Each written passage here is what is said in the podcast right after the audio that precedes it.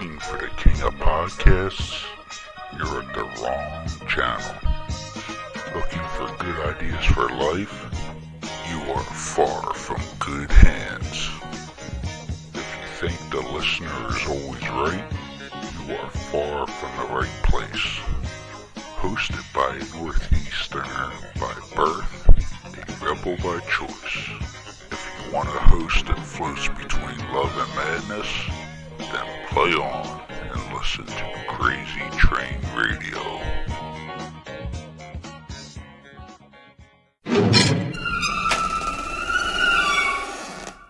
What up, Crazy Train Radio?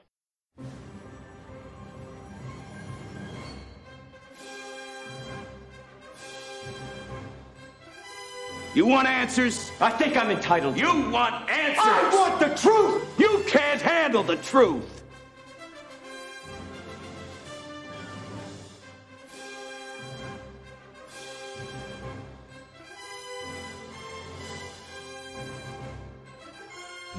I love scotch. I love scotch. Scotchy, scotch, scotch. Here it goes down, down into my belly. Mm-mm-mm.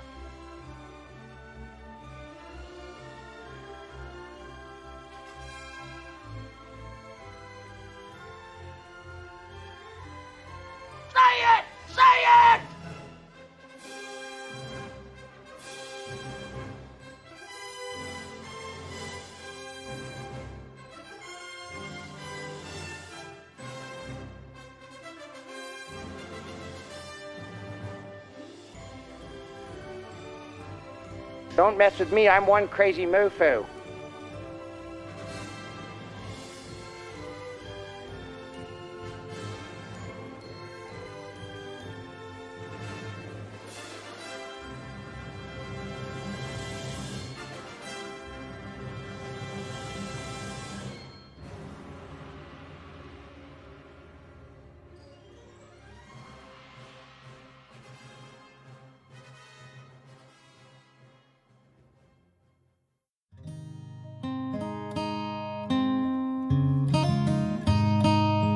Are you annoyingly even keel? E-methamine could be right for you. I have a disease, alright? I need help! E-methamine lets you get gagged up on whoop chicken parts without yellowing one's teeth. Contact your doctor today if you experience the following Oh my god! increases in blood flow, boost in testosterone, ending of erectile dysfunction. You're naughty. This medicine is made for extreme cases of being even keel or having extreme depression. Oh, come on! Side effects include fits of rage, acne, bleeding in folks around you, whooping cough, hallucinations, comas, trouble swallowing, decrease in semen, increasing amounts of selling yourself, amnesia, night terrors, higher mortgage rates, and increased sensations in not having suicidal urges. Oh my.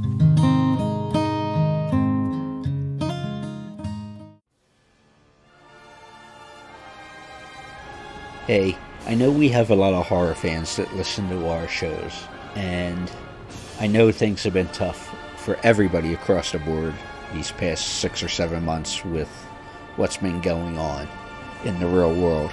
But I wanted to make a suggestion to you horror fans because I know part of the normal routine year in and year out is to attend different conventions to meet some of your favorite horror stars. However, none of us have been able to do that because of obvious reasons. But I do have a little suggestion for you signaturehorror.com. Now, some may ask, what is that? Well, they obtain autographs for the fans from some of their favorite stars, from some of their favorite franchises, whether it be the original Texas Chainsaw Massacre, Friday the 13th, Nightmare on Elm Street, and many more. They have different options, such as, besides getting their autographs, you can do live Zoom calls with your favorite stars. You can do personalized videos for people, greetings of some sort. They just have many options. So, if you're looking for to spend some money that you may have spent at conventions, check them out and see the options they have signaturehorror.com. That's right, signaturehorror.com.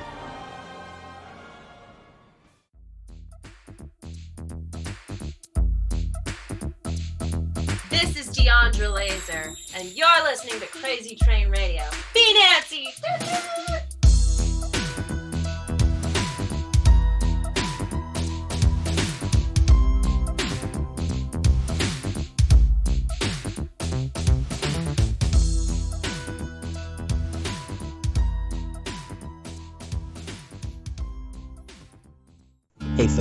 it's your least favorite host in the podcast world, from Croc, Jonathan Steele. And I'm Elena, your favorite host from the Emerald Isle. And boy, do we have a good one for you today.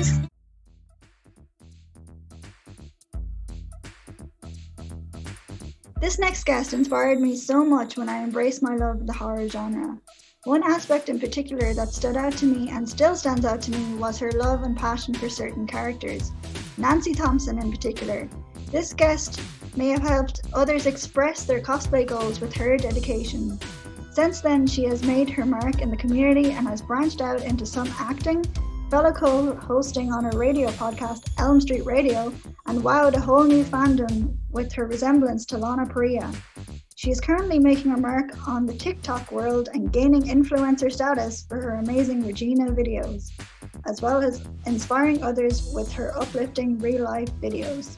This guest I am lucky to call my friend Deandra Laser. Yay! Oh, Elena, that was awesome. Thank you. And let's not forget, which was a couple months ago, I'm sure at this point, we also, I at least got to put over the pumpkin suit she wore. David Pumpkins? Yes. Oh man, I wanted to do that since I first saw that video when it came out, and I think it was 2016.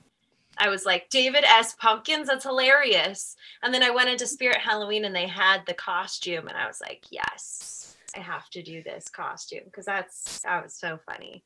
I like being guys for Halloween for whatever reason. I'm like typically usually a guy, probably because they it can be a character. I mean, not that girls can't be characters. There's just a lot of really goofy characters. Like I've been Jay and Silent Bob. Well, Jay or no, Silent Bob. Uh, Wayne, Wayne's World. Um, yeah, David Pumpkins. And I love Halloween. I wish I missed Halloween this year. Like going places and doing stuff. That's always so much fun. I love getting dressed up for Halloween, but that's why we have cosplay. But we still can't show it off anywhere but the internet. So work with what you got. Yeah, there you go. Definitely had to put that over because when I saw those pictures, I'm like, sweet. And I didn't even realize it was a character. It was just like, that is just badass the way she did that.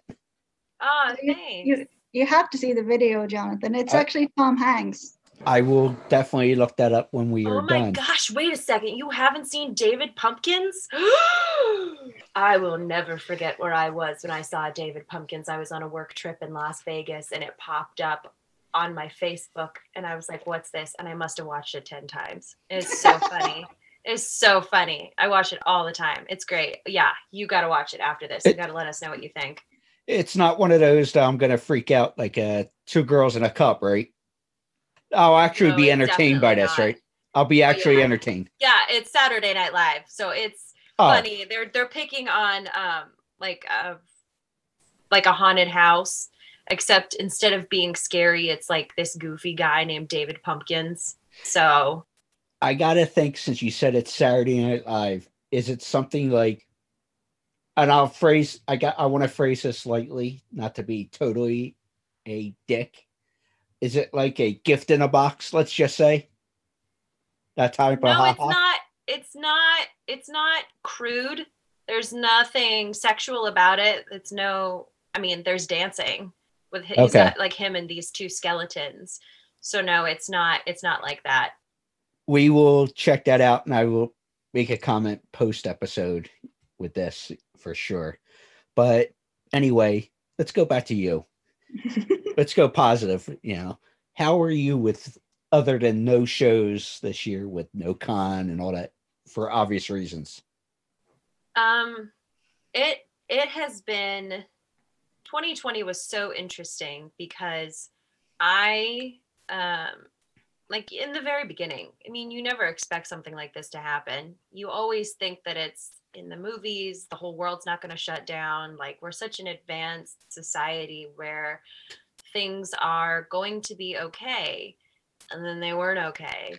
And I, um, one of my biggest fears is the apocalypse and you know life not being the same and so the, mm. the whole year in its own way has almost been like an apocalypse and it's been like living in a nightmare which has been stressful but somehow i made my way I, I lost most creativity elsewhere and i keep telling myself that i didn't really do anything in 2020 when in reality like elena said like i did a lot of tiktok and i don't know how that really i just I guess I wanted to try it out because I was a I'm a huge fan of Vine. Like I spend a lot of time still watching old Vine videos, which, in my humble opinion, it's still far superior when it comes to humor. But um, I I wanted to try it out, and I tried horror at first, and it did okay.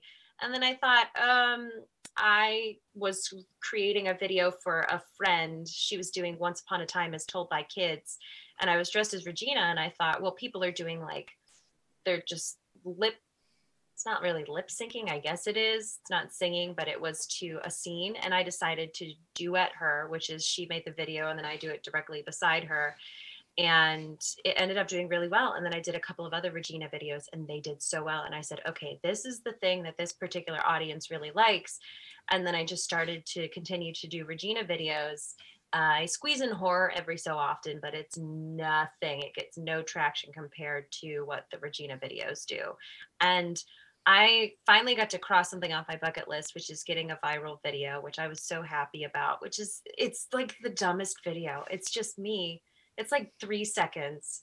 And it's just a kid going, Hey mom, but I have it marked as Henry, her son, drop your weapon. And then I like booty bounce, like drop the weapon. And he goes, Ew, mom, that's it. That's all the video is. And somehow TikTok loves it. It's so dumb. And then I got another one that I got to over a million. And it was me talking about when I worked in Disney and how I got away with saying sugar honey iced tea because I didn't realize it at the time that S H I T, I mean, it spells shit. And I was like, oh shit. and somehow that did pretty well. But other videos I've done, have, have they've done very well. But um, yeah, those were the two that got over a million.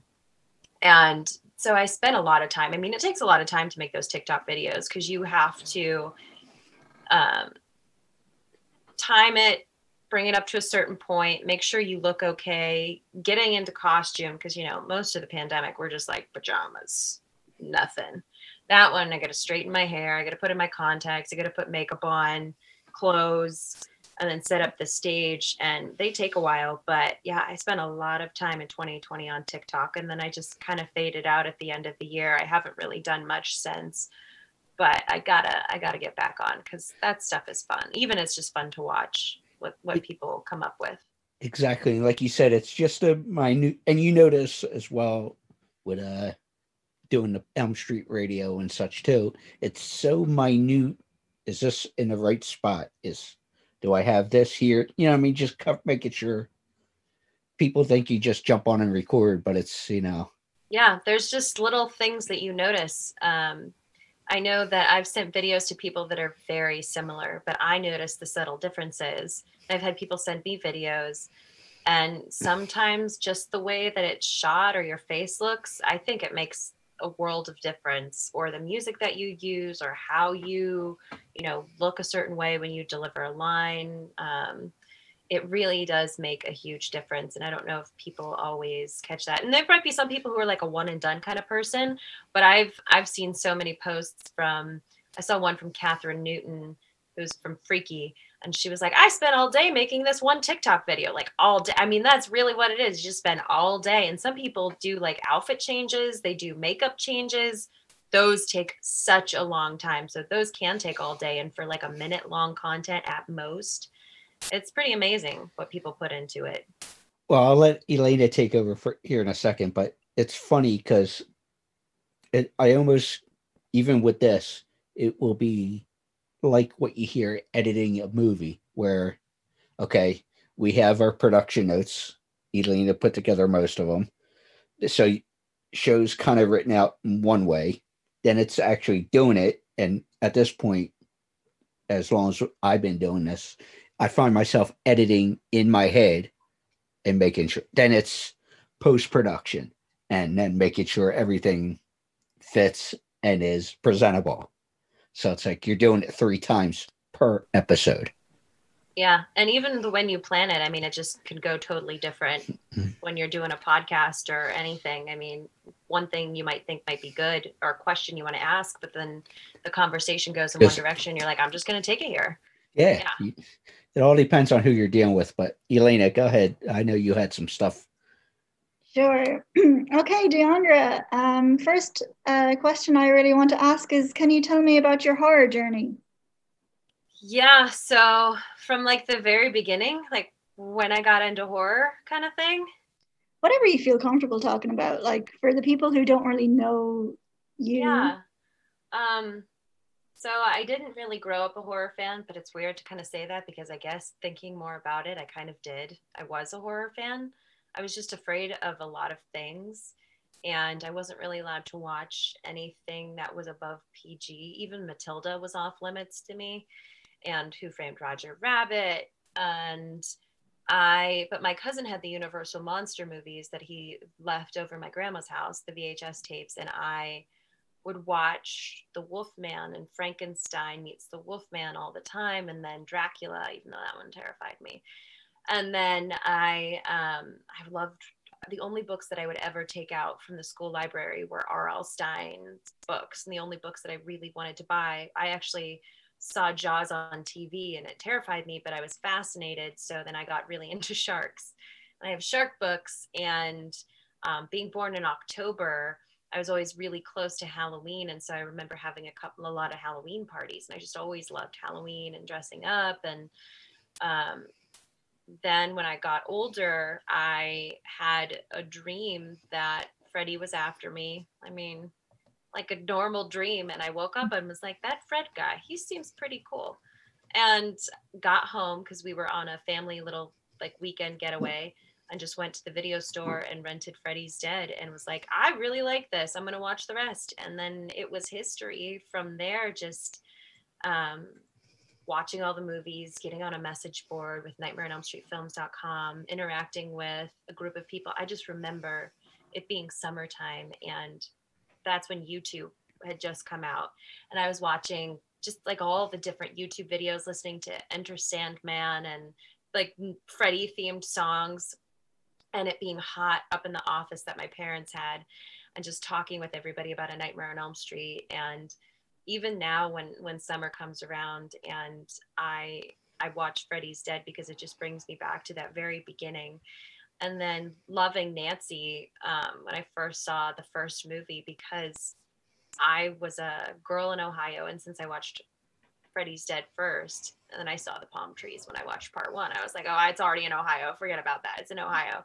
So to have a Midwestern girl who was kind of quiet, because I was more quiet at the time, and have big brown poofy hair, and who was pretty strong, she was somebody that I wanted to be like, but I also identified with. And I just thought, you know what? I want to be Nancy for Halloween. And my parents said, nobody's going to know who you are. I said, I don't care. I know who I am. So I printed out a little collage with Nancy's pictures all on it because I knew I would get questions. And when people would ask me, I would just whip it out and show them. Except for a couple people at school. Somebody was like, Oh, you're that girl from A Nightmare on Elm Street. I was like, How? They said, Oh, it was on TV last night. I said, Okay, that's fine. But still, you recognized. Good job. And it was such a basic costume that year. I didn't even draw the flowers on it yet and but i was just so excited to do that then i just started to take pictures like with a camera where you had to time it and make sure that it could it was like looking at you before we ever had the selfies so you can see what it looked like and then time it when you have that. No it was like oh my arm's over here. It's not even looking at me. And i just uploaded stuff to deviantart and my friend Steven was like you should just keep doing this. So i think i was nancy the following year again. And then i just joined Facebook and started sharing things. I went on as Nancy Thompson, then I went under a pseudonym. Um, because I didn't want people to know my real name because I was scared. But it was so cool getting people to like connect with me over horror because I didn't at the time know anybody who was into horror. My cousin, he liked it, but I didn't know how well he liked it. All these years later, I find out he's still a huge horror fan. He has a Universal Monsters collection that's pretty sweet and so I don't feel as alone in my family. Um, but it was wild that people knew how to spell Heather Langenkamp. I was like, wow, these people really like this movie. And I um just to be able to meet everybody over the years and make friends from all over the world. And I kept that part of my life quiet for so long because I was worried people would judge me. And then I just kind of came into my own within the last several years of saying, you know, this is me, this is who I am, this is so unique. Not that many people have this, not that many people know about horror. And it's it's been it's been a journey. I never would have thought setting out in my bedroom taking pictures that I would ever be asked by Fangoria to be in their magazine. But that is like, holy crap. That's so big for me.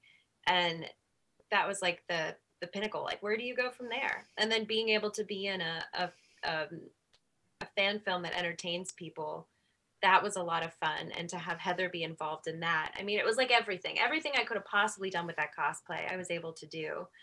And that's why Nancy will always be a huge part of my life. I mean, she literally changed my life. She's the reason I have my career, the reason I made the choice to live where I do now. Just everything all comes back to Nancy Thompson. And you know, Elena, like you know. I know. Day, it's a Nancy day. yeah. Oh, I know, I know. I'm literally like the equivalent of you in Ireland. It's like you own America. I'm like the one person in Ireland who like loves Nancy and all that stuff. So yeah, you kind of answered my other question because I was literally going to be like, why Nancy and what brought you, you know, to her? But you literally went on the whole thing. I took so. the journey. yeah, took the journey. Yes. But um, yeah, Jonathan wanted to chirp in and say something.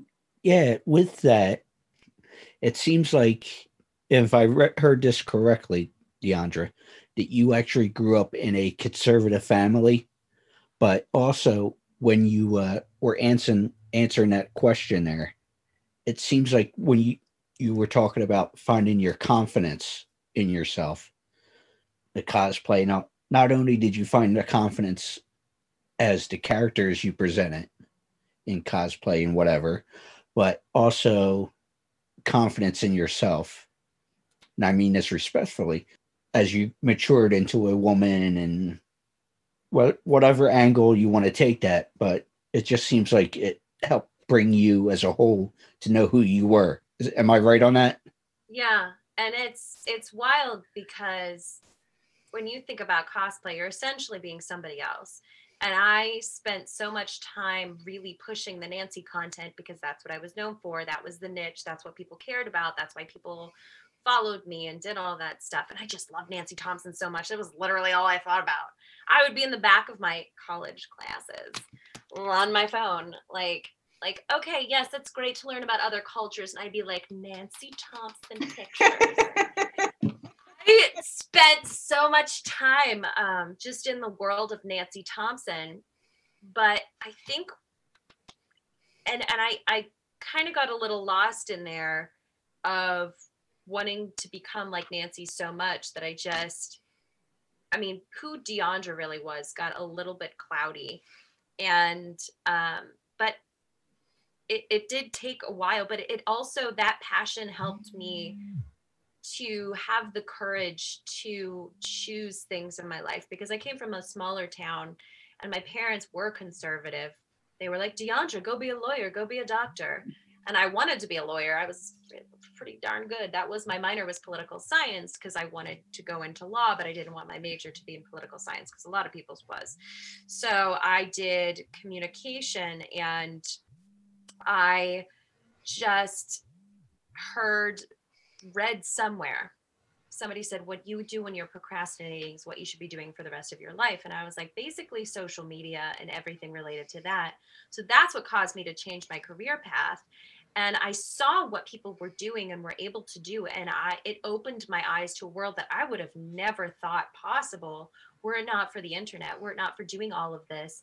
And i worked i was so proud and felt so welcomed by everybody in the horror community that i just really fought for it i i stood up to my friends and to my parents and said, "Hey, you know what? This is possible. This is real. These are my friends." And they, you know, as as sometimes older generations might say, uh, at least uh, people who don't have a lot of exposure to the internet, they would say these those aren't your real friends you don't really know them but i i had these amazing experiences that people in my hometown didn't.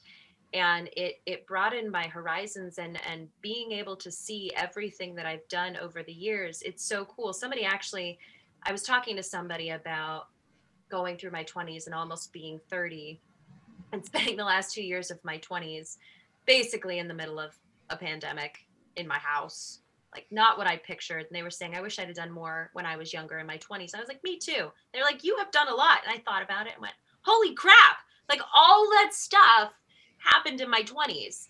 And that's amazing to me. And it just, just constantly fighting for it and, and working to um, be proud of being a horror fan and owning that this is really me. Like I'm not going to be I have two Facebook profiles right now. One is basically just to keep in contact with family and some people from high school, but I'm never on it. I just have it because they're there.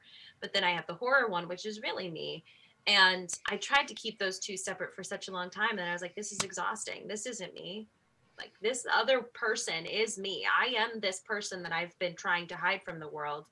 And hearing people talk, seeing seeing so many women open up about being horror fans, seeing people just show and live their truth as a horror fan really inspired me to say, This is me. I'm not going to try to be anybody else anymore. And I love myself for who I am.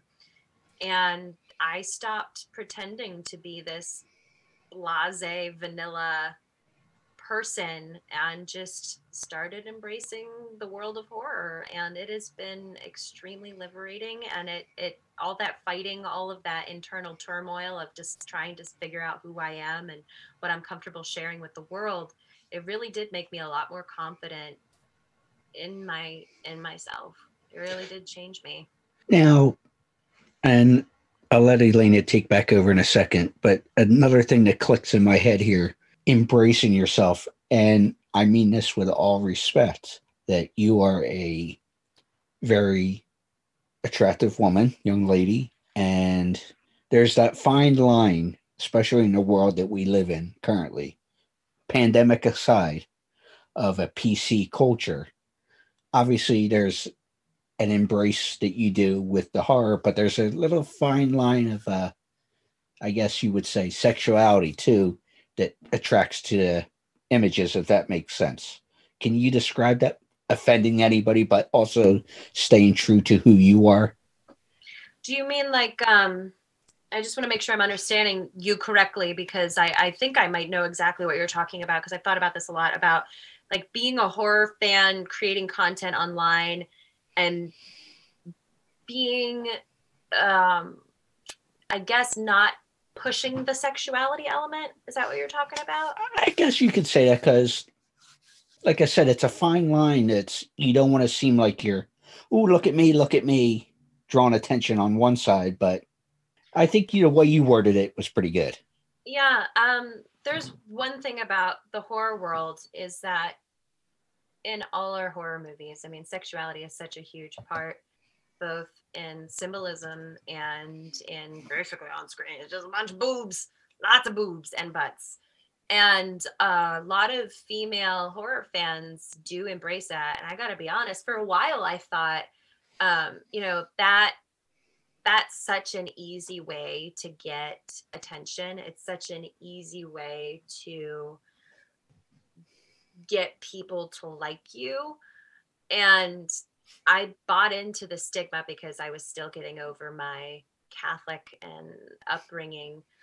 Um, I'm just saying, you know what? These women are beautiful. They're they're getting attention however they want. They're making money off of it. I mean, good for them. And it's been so empowering to watch them embrace their sexuality because there's been a lot more content over the last several months that I've created that has been a little more on the PG-13 side um, or maybe even R. I don't I don't know if it counts as that, but a, little bit more with that sexuality and horror's never really been PC.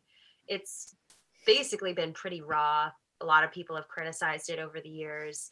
And I, I just think that almost anarchy that embracing of the true human spirit which you know we all have bad parts we and, and social media people show a lot of the good but we all have a little nasty we all have a little freddy in us and at the same time we also have a little bit of tina. There's that sexuality. There's you know it's nature. I actually watched a documentary today on hulu. I watched it so fast on onlyfans and being an onlyfans creator. And it was just so fascinating. I mean these people bring in like $20000 a month. Man i'm not gonna i'm not gonna like bravo. Um I guess I'm just not comfortable doing that myself, but I love the art that people do create with their bodies. And I've thought about creating more of it myself. I think it's a huge part of horror. Um, I just, I don't know. It's just not.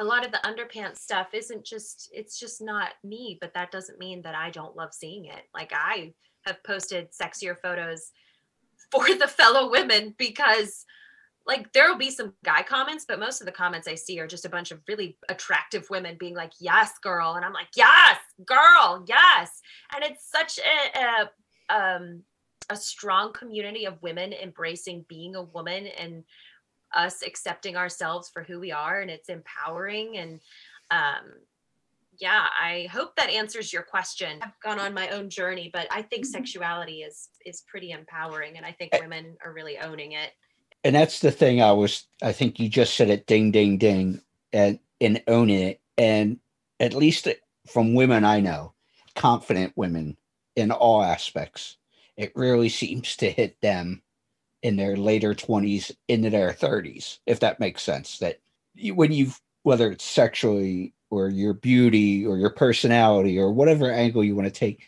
that air of arrogance not arrogance but confidence this is who i am you hit it on the head that you can embrace everything yeah i like to try to be i like to try to think of myself as wanting to be like an elvira wanting to be funny but also to be able to be uh, sexy in a way because, and I think humor is so sexy. Like somebody who can make me laugh, I'm like, how's it going?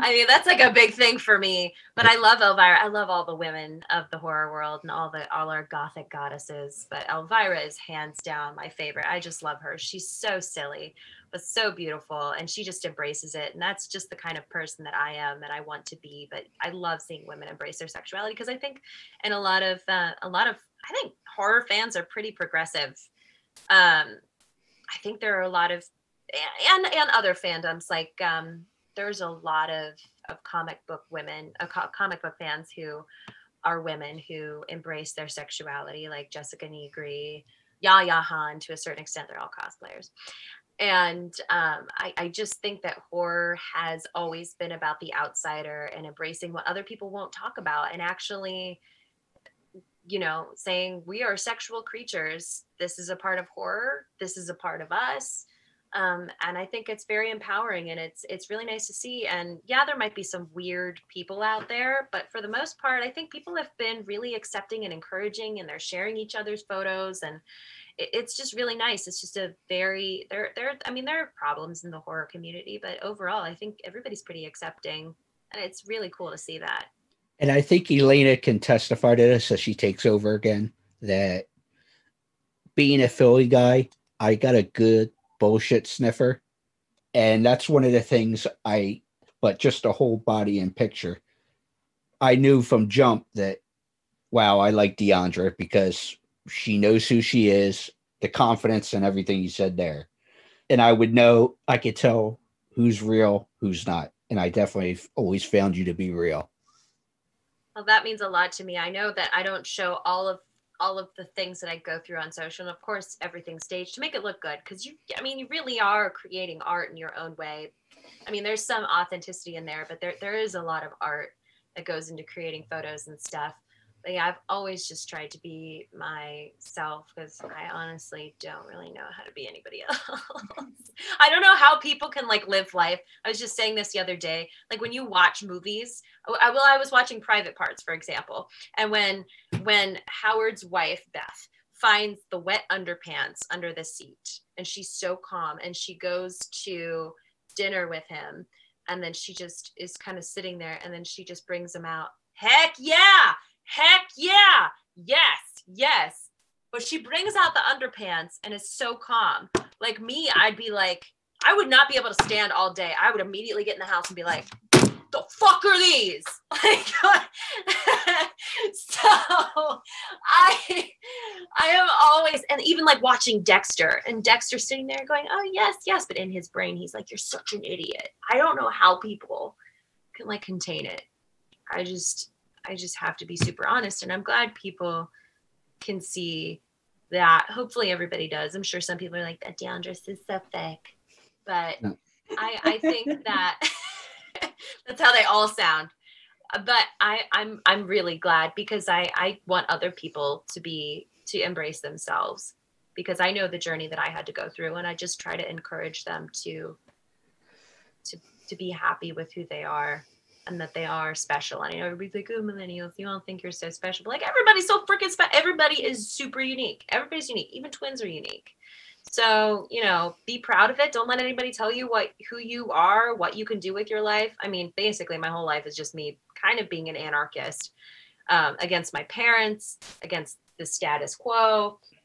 I just uh the whole horror world has opened my eyes to what's possible out there and it's it's not the norm. The norm is there, but there's so much more to this world. As far as we know, we only got one life to live, so we I might as well just make the most of it.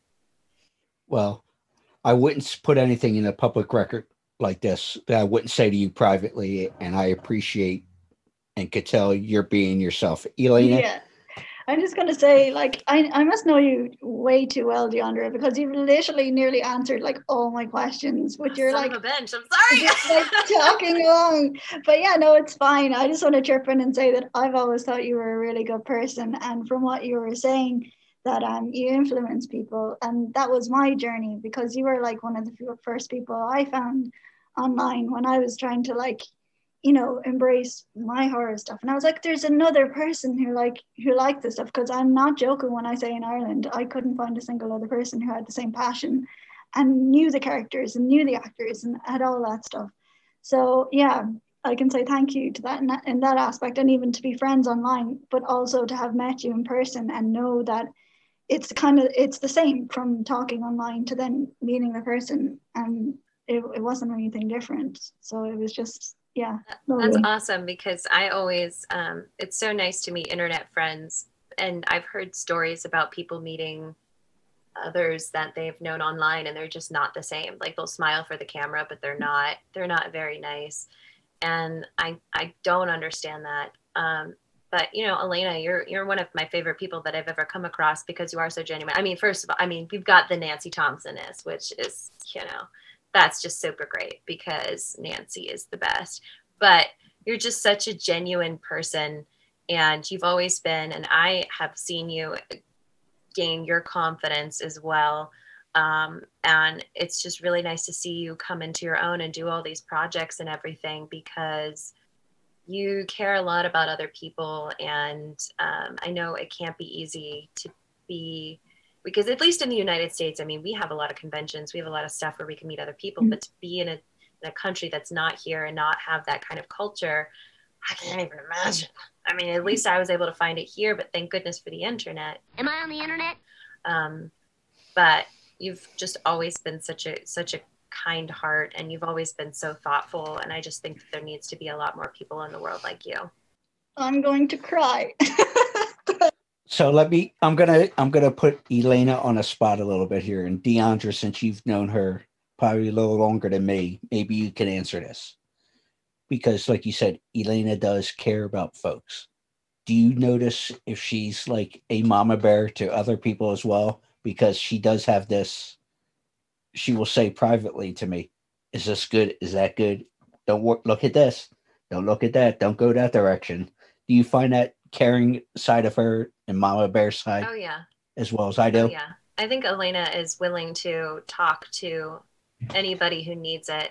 And I think a lot of people who have probably struggled a lot have that empathy, but not everybody.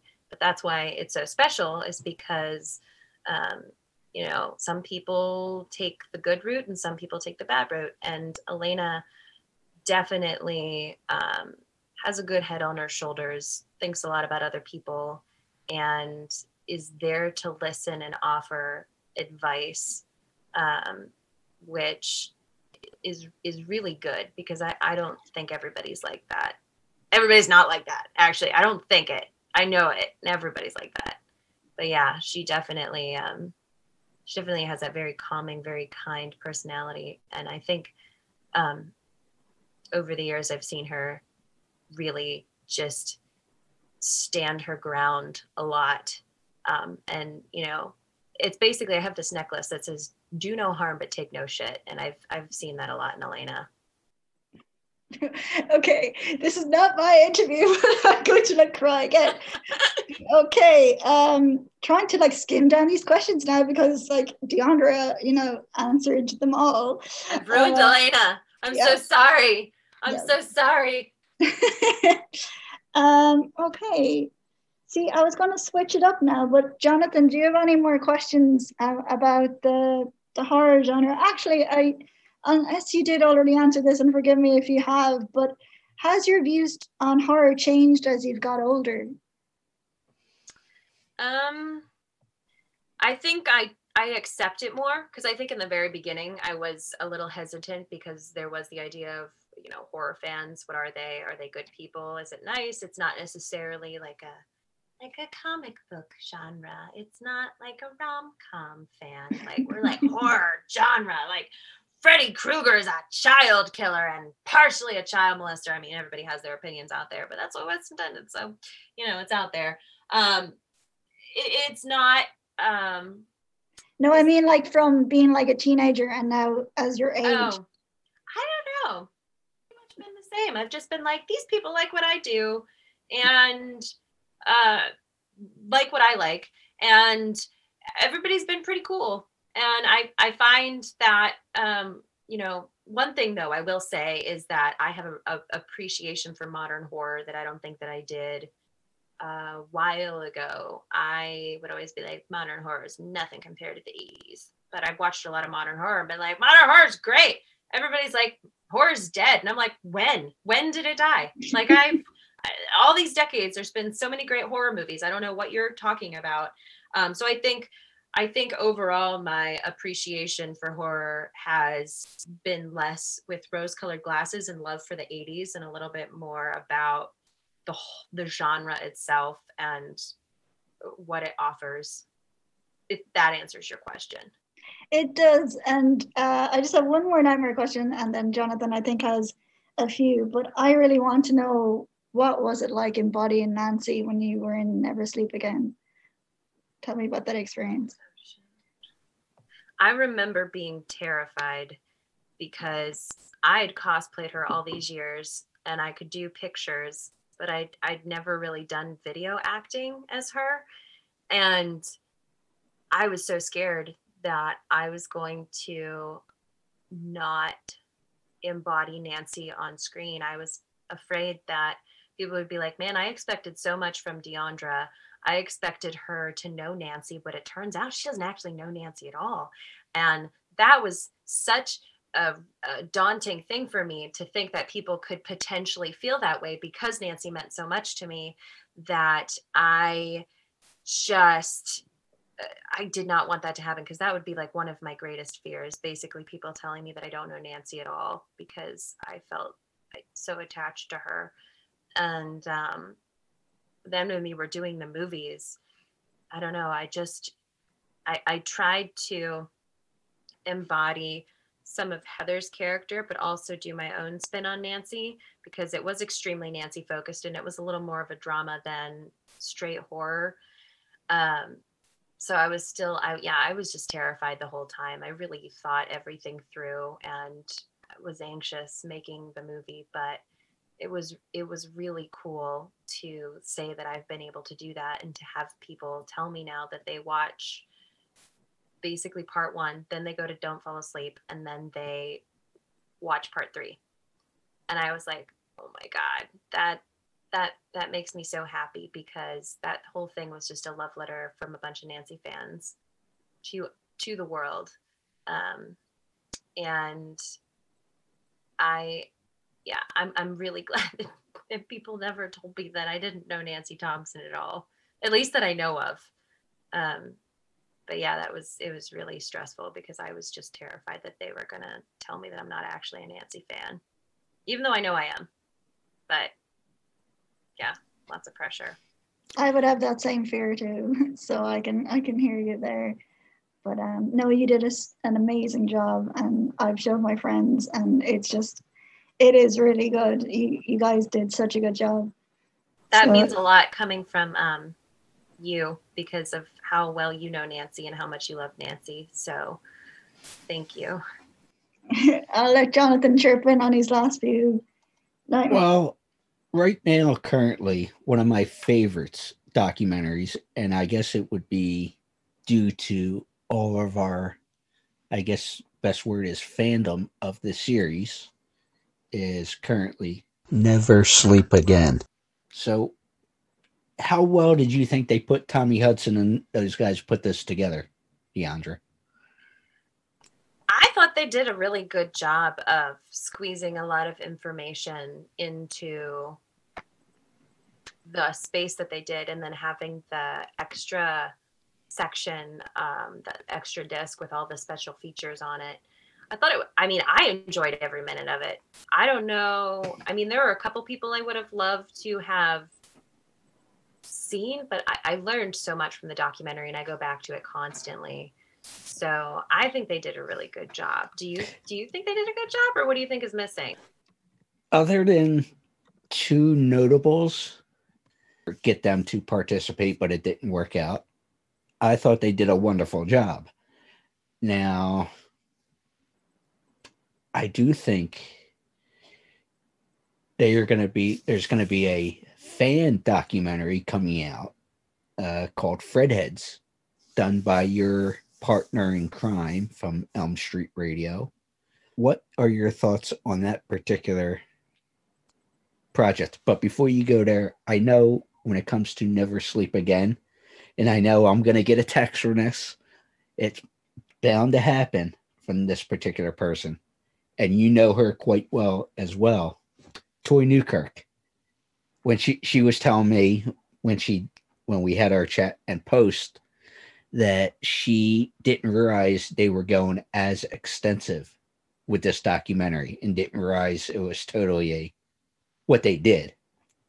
She was thinking it was just another interview and all that fun stuff. But until I sent her the thing to say, it was like, wow, you know, we can.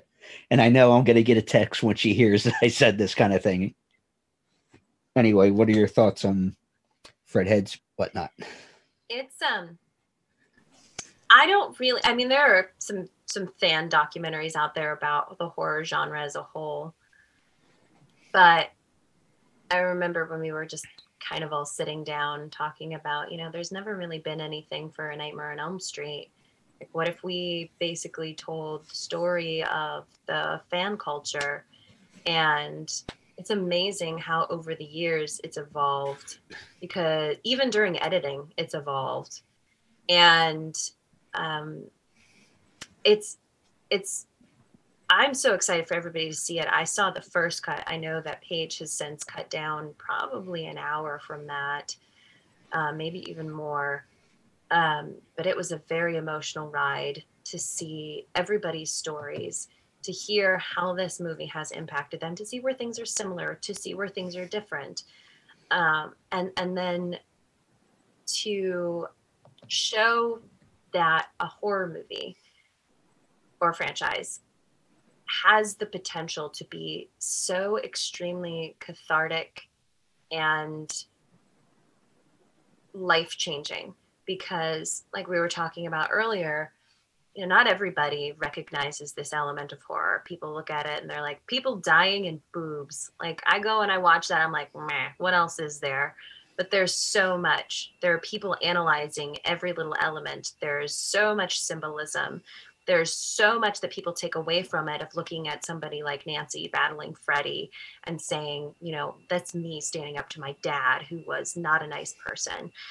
And taking that and it changing their life and seeing what they did whether they were in the movie and they were like i'm excited to be in a movie. Nightmare on elm street's pretty huge but still doing this all these years later or saying you know, I cosplayed as Nancy Thompson, and now I have a career because of uh, what I learned while doing that, and that I live in a different city because of Nancy Thompson, or uh, making their way through school with bullies because they had Nancy to guide them, or just you know looking at um, the impact that these films have had on people over the years, and despite them being made in the 80s, people are still showing their kids there's new fans popping up all the time.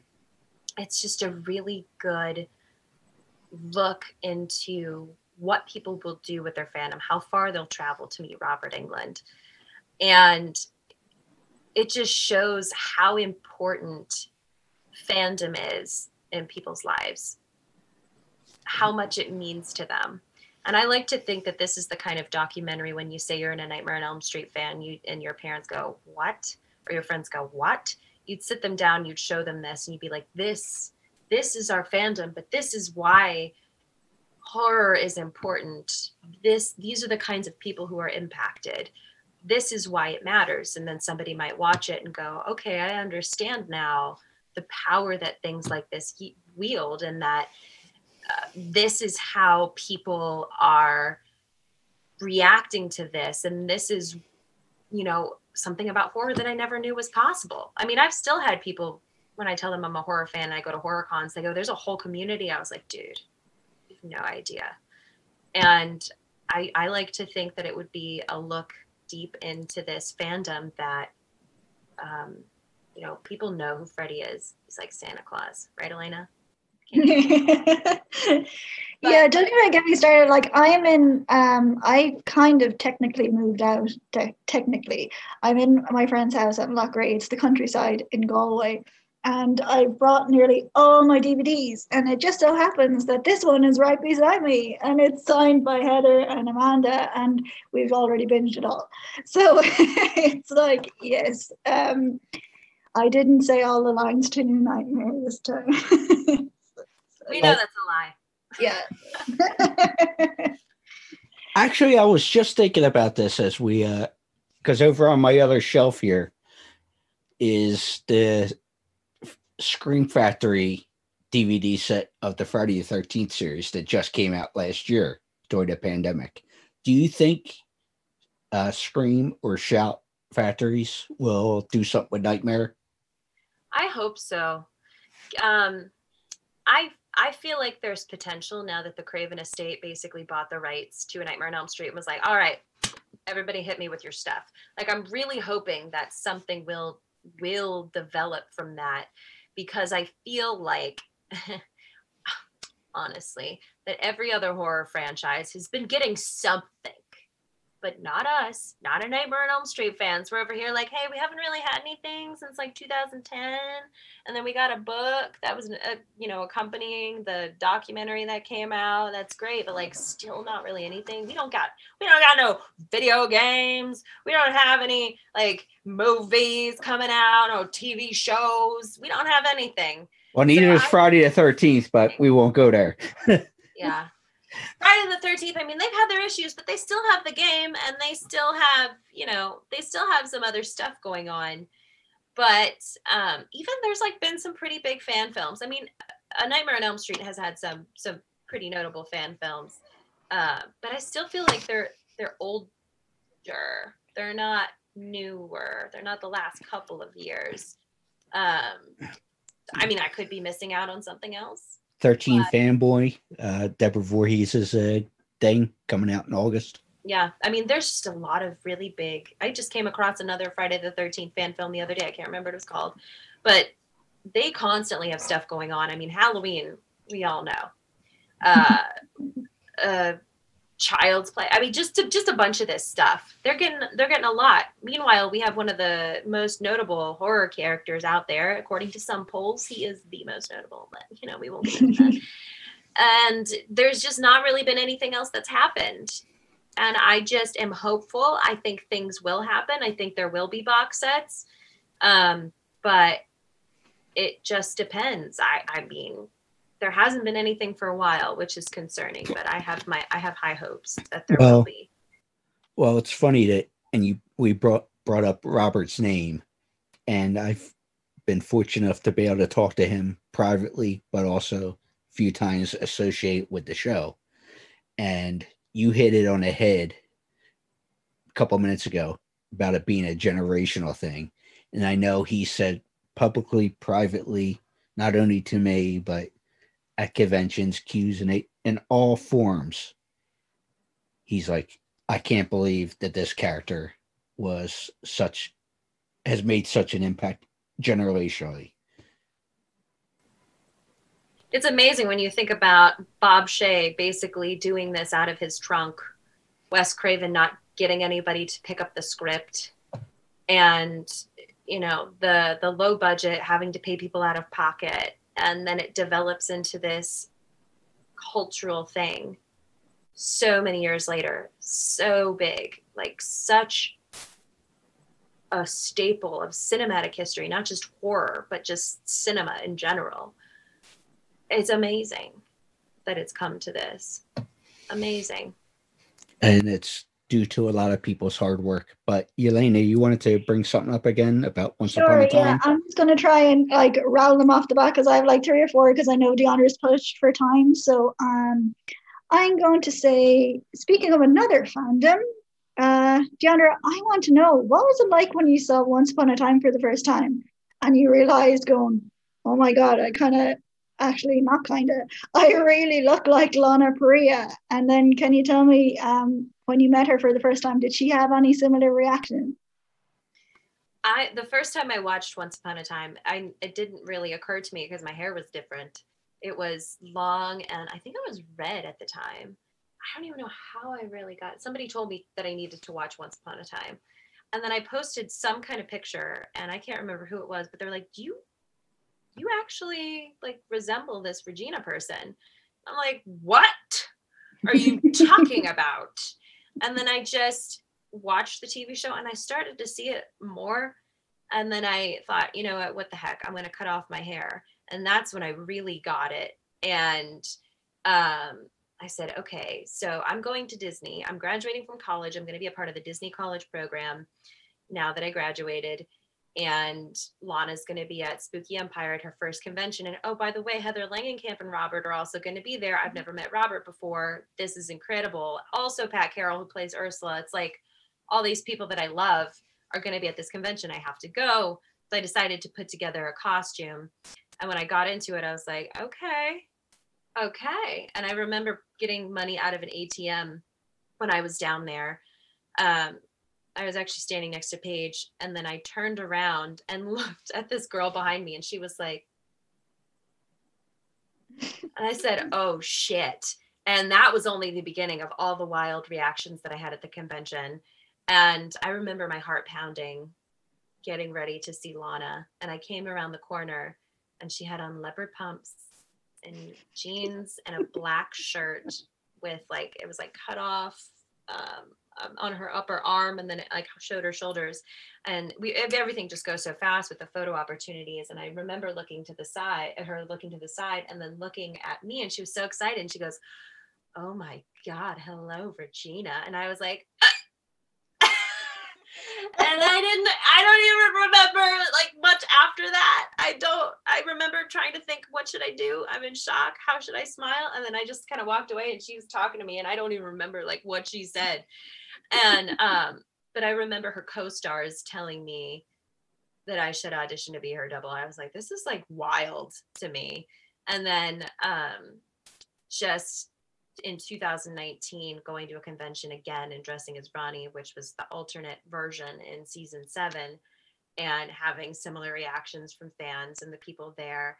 And then having Lana see me and go, and Sean Maguire, like, oh my gosh. And she's like, I know, right? And then her telling me that Rebecca Mader, Zelena, sent her my photos that I posted on Twitter. I was like, oh, oh, oh. and then, but it wasn't she didn't say it outright until I got the comment from her, the comment from her on Instagram on my photo, and she was like, "You look more like me than I look like myself." Yeah. And I was like, "What the?"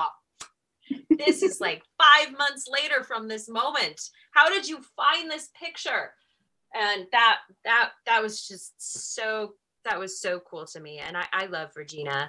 Um, after Nancy, she is uh, a favorite character I love her arc. I love her story. And I also identify a lot with her just about dealing with love um, and deciding, you know, just just just just about love, wanting to be loved, wanting um, to to find it and then in in yourself.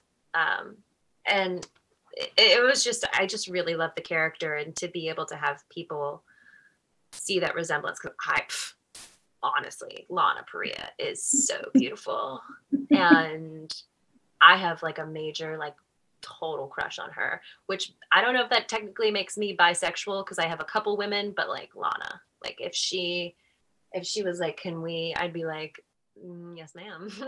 that makes me feel real attractive. But Why did that uh, be so weird though? Because you both like look like each other. It's like, yeah. I don't know. I would feel. I don't know. I I don't even know if I because you know like when you exist in the world, you don't always like think about what you look like. You just But that's kind of funny though when you think about it, because who is it who said that when you you get into a couple that you start to resemble each other, or you're attracted to someone who kind of has the same features as you? So actually, maybe it's perfect. You're destined to be with her. Elena, thank you. I do. but uh yes what i was going to say my experience is kind of like that too but obviously i don't look like her but when i was queuing up for the photo op i was so nervous and i was like trying to fix my hair like this in the mirror and the one who was like running the photo ops was like it's like don't even bother like you can't look pretty next to lana Parrilla. there's no point in trying it's like it's like just I told them to kiss my ass. Are you serious? Yeah, I was in Blackpool in England. They were like really like rushing people, and I was like, "Oh my god, I'm so nervous! Oh my god, does my hair look okay?" And then she's like, "It's like don't even try. Like you can't look good next to." She is them." like like when you look at pictures of her, you're like, wow, she's beautiful. But then I like so I saw her for the second time since 2014 in 2019 in May before I went to the other mm-hmm. convention. And she came out and I was like, damn! Like you you look like you're beautiful, but like you see you in person and it's a whole other level of like her skin is so glowing. I mean, you know, she's a star. She's got to do all these skin routines, but like you see her in person and it just pictures don't even do it justice. So beautiful. yeah, I can you're there, contest to you're like, that too. Yeah, she is. She's really beautiful in real Yeah. life. But yes, anyway, keeping on that note for a minute, I did have one more question because we know that you branched out and you didn't just play Nancy, you played the evil queen, and I want to know what that experience was like. also terrifying. Um because i know that she has this rabid fan base. Sorry everybody listening who might be a fan. She does. And they are so critical so critical more than anybody else i've ever met and they're so passionate about her. And i really when i when chris was like from Blink, blinky was like what kind of fan film should i do and i was like um once upon a time fan film because I haven't actually seen them. And he was like, okay. And then I flew out to LA and we made it. And I put so much thought into the costume and everything and helped him work on the script. And I just, I was terrified because I knew what her fans were like, but also in the similar way to Nancy, I wanted to, um, I wanted to, to have people know that I loved Regina and that I understood Regina and that I could pull it off because people had said so many things about me in costume with the pictures that now's the time when you and with pictures you can have like different angles. You don't have to talk. Now i have to have the voice. Now i have to have the mannerisms all this stuff i was so nervous when we were filming the one scene when i'm talking about long beach. It took us forever because i kept forgetting my lines because i was so nervous. Um, but it was it was well it was well worth it hopefully in the end. I i love the movie. I think it's hilarious. Um, i love that it's horror mixed with the fantasy of once upon a time. There are some things i look back at when i watch it and i go oh, i could have done this a little differently but i was just so uptight and nervous when we got into it that i was trying so hard um, but a lot of people seem to enjoy it which makes me happy and uh, yeah, I would love to have an opportunity to do something with Regina again because that character is just so much fun, and of course she's so popular. That I mean, I have my TikToks. I guess that technically counts. Um, but just just to be able to create that fantasy world because i love fan mm-hmm. films. I love cosplay. I love when fans embody something that they care about and and just create this entertainment because now that once upon a time's over it's like we're the nightmare on elm street. Now that it's all over let's i mean it might not be over for a nightmare on elm street knock on wood. But you know now that the tv hey now that now that the tv show is over like you want more content and so it's it's really exciting for people to be able to create that content. So if i had another opportunity i would love to. I actually wanted to do a stage show um, of the the musical episode and um, raise money for like children's hospitals. Well you totally so, should because you can sing. I, I haven't tried to sing that song yet but i would love to, i would love to do that because I, I i would love to entertain somebody in person um, and to see their reactions and interact with the crowd because there's nothing like that. But at the same time, um, just really want to do something to bring joy to kids who are dealing with some medical issues and um, just just bring some magic into their life um, and, and help to raise money for that. That would be so much fun. But I, I've I've started work on a script version of it. I just haven't followed through yet since the pandemic started. So it's funny you mentioned that because I totally was going to like throw spitball ideas at you because I've done a lot of theater, um, musical theater, but like no one has done like have they done like Freddie the musical or like Jaws the musical? Like we should like totally like take that on board. We should totally do like a Nightmare on Elm Street the musical. There actually was one. Um, I don't know how long ago. It was quite a bit ago I remember coming across some some bits and pieces of it online somewhere, um, but somebody did some kind of play or musical version of A Nightmare on Elm Street. I can't even remember, um, but I just think that that would be so much fun to do that. Even like a shadow cast yeah. of A Nightmare on Elm Street where you act in front of the movie. I think that that would be pretty fun. Have you seen a Harry Potter musical? Yes. Yeah, like that's the vibe I was like going for. Oh yeah. just, like, just... Oh, for sure. That'd be fun. But yes, I know you're pushed for time. So the last question I had, I don't really know how to phrase it, but I'm going to just try and phrase it anyway. But um, so up to current stuff. Uh, what has being an influen- uh, What has being an influencer highlighted about yourself? Do you think the real Deandra, outside the characters that you've played, has learned anything different than the actual, than you know, than playing characters? What's it like to actually be you now? Um, man, Elena, I I did spend a lot of time uh, trying to embody other people because I didn't feel I always was the person that was left out. People didn't ask me to dance. They asked my friends to dance. Somebody did like a pity ask, and I told people, and he was like, I guess we're not going to dance anymore. And I just always felt like the odd person out. And so I thought if I embodied people that I like and they have characteristics that I want, but also that people already like them for who they are, then people will like me too. And it worked out.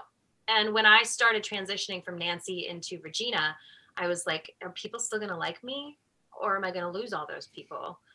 And now that I've kind of reached a point where I'm just like, more me, I don't care as much. I know people will kind of, you know, go their own way but I, I, I find value in myself and I, I just I think it's become a lot more a lot less about the characters and sharing information about the characters and a lot about you know life, life lessons learning you know um you know you're you only have one life to live you know be true to yourself don't listen to anybody else there don't don't put somebody's dreams down don't uh, tell them what they should and they shouldn't do. Don't take life too seriously. Just a lot of that stuff. It's become less about talking about a character and more just trying to share what i've learned through everything that i've done about life with others in the hopes that they will uh, learn from it and just be able to find happiness in being who they really are.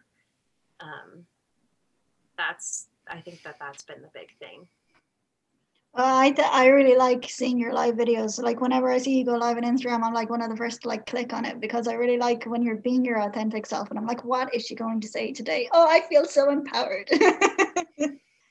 so yeah, I think that was my last question. So unless Jonathan has anything else he wants to add in, I do want to, but it's off topic of horror, and I noticed this was off of uh, her social media, Instagram and such lately. How did you make out with the old school roller skates? And I hope you hit them with a high. um, so I've wanted to roller skate since I was in college. I don't remember what I watched when I saw roller derby. It was like I wanted to do roller derby. I thought it was Leslie so Dean. cool. I really wanted, yeah, I really wanted to do it. I thought the girls were tough. I loved that they had these like pseudonyms. I never actually ended up doing it because I was too busy doing some of my other school stuff and some uh, acapella, which is what I mostly did in college, and uh, horror stuff. So I, I was very busy. And I, um, a couple years ago, one of my previous, she was a boss to me when I did an internship.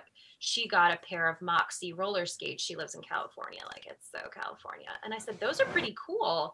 I haven't roller skated in a while, but it was a fun part of my childhood, like listening to like Eiffel 65, I'm Blue, and roller skating and eating pizza. Like that is such it's such a nostalgic thing for me. I thought, you know, I'd love to get back into it. And she would always be posting videos of her going on the beach and roller skating. I thought, you know what, I really wanna, I really wanna do that. And then I decided to save up money because the Moxi skates were not that cheap. I'm actually looking at them right now. And um, before the pandemic, there had been a couple of like parties, I guess, um, at a local roller rink here where they did some theme nights. They did a disco night and they did another night. And I was just wearing the roller skates then. And they were really digging into my feet. And I thought, this is so uncomfortable. I just need to get my own skates, but I don't want to cheap out because I want to like really be great at roller skating. And then the pandemic hit and then everybody on TikTok was like, roller skates. And everybody's like, oh, yeah, roller skates. And it became really popular. And I ordered my skates right at that time. Everybody else ordered their skates. And it took a really long time for me to get them. And now everybody's super into skating but I finally had a chance to break them in, and I uh, I just I love them. I had to go with the red because red's my favorite color.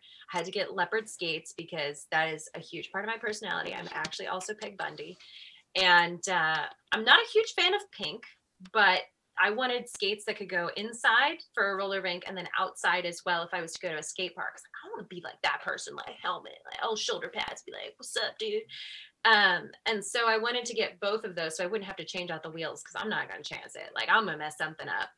Um, but yeah, so that that is how I got these these skates and I love them. And um, I'm doing a little like vintage Valentine's Day photo shoot over the weekend, and the photographer was like, "Bring the skates," and I said, I'm bringing the skates. but well, I love them. I love this... it. So retro. It's so retro, which I love well, once this pandemic's over, if we can get her on the outdoor rink, there's this pretty cool rink in South Philly. I'd want to show her if we could get her to the area. So you can so, watch me fall a lot. It won't be videoed. Don't worry. It's gonna be videoed. Are you kidding me? That stuff. All right, then we will. It'd be like bring the mouth guard. I'd be like bam. It'd just be me going like this back and forth, and then like bam. It'd just we'll make a it a TikTok like, video. Yeah. jackass. I don't think we have any rings. I don't think we actually have any rings here, as far as I know. Well, like where I am. You have based. a lot of like knolls and hills, right? Like, yeah, and we, we have like leprechauns and banshees and like castles and. You just have some little guy in a corner be like, "Hi."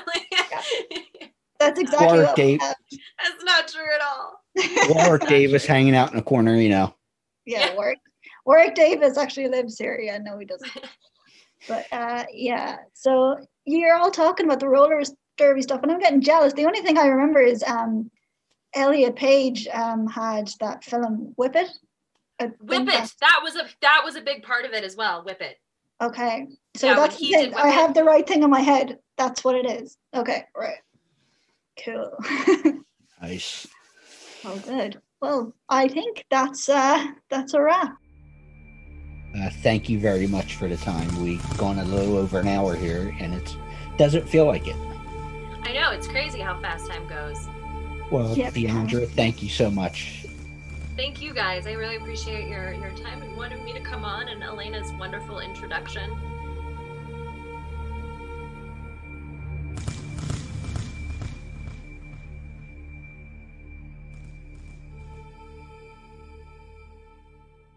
Not all football helmets are created equal. Xenith, the industry leader in protective technology, is the only helmet in the game with adaptive head protection featuring a shock suspension system that can move independently from the helmet shell.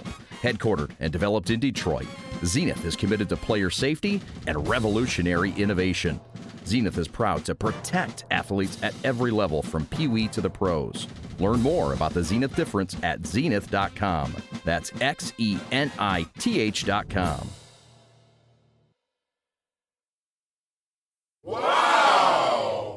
Thinking your day is bad and really looking to make it worse? Why not try downloading this new classic set of music that will be dropping so far off the charts there's bound to be injuries? Now that's what I call depressing. Is gonna make those who are even close to having the slightest glimmer of hope wanna jump off the highest of planks. For those that are getting now that's what I call depressing, you'll be getting that song that reminds you of that relationship with those cougars, wrinkled ladies.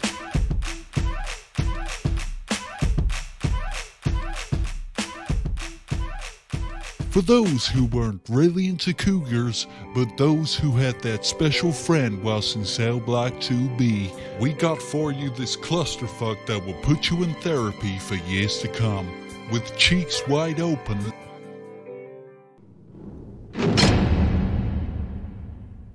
Who the fuck writes this shit? Oh hell, we're still recording this commercial.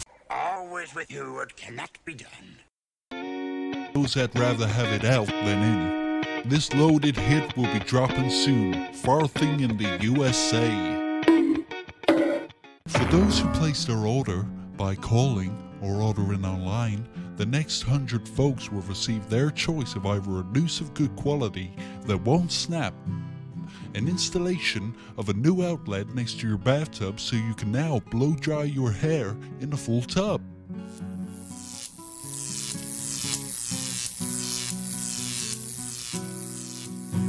or the choice of the right gang to just beat the fuck out of you. Call us today at 1 800 Fuck This.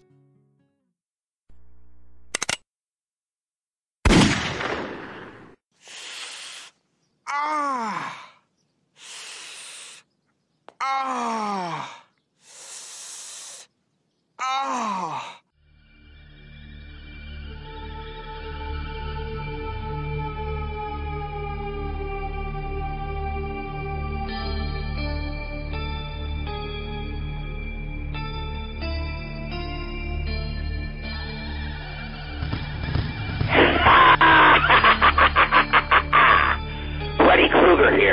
Aka Robert Englund, and you're listening to Crazy Train Radio.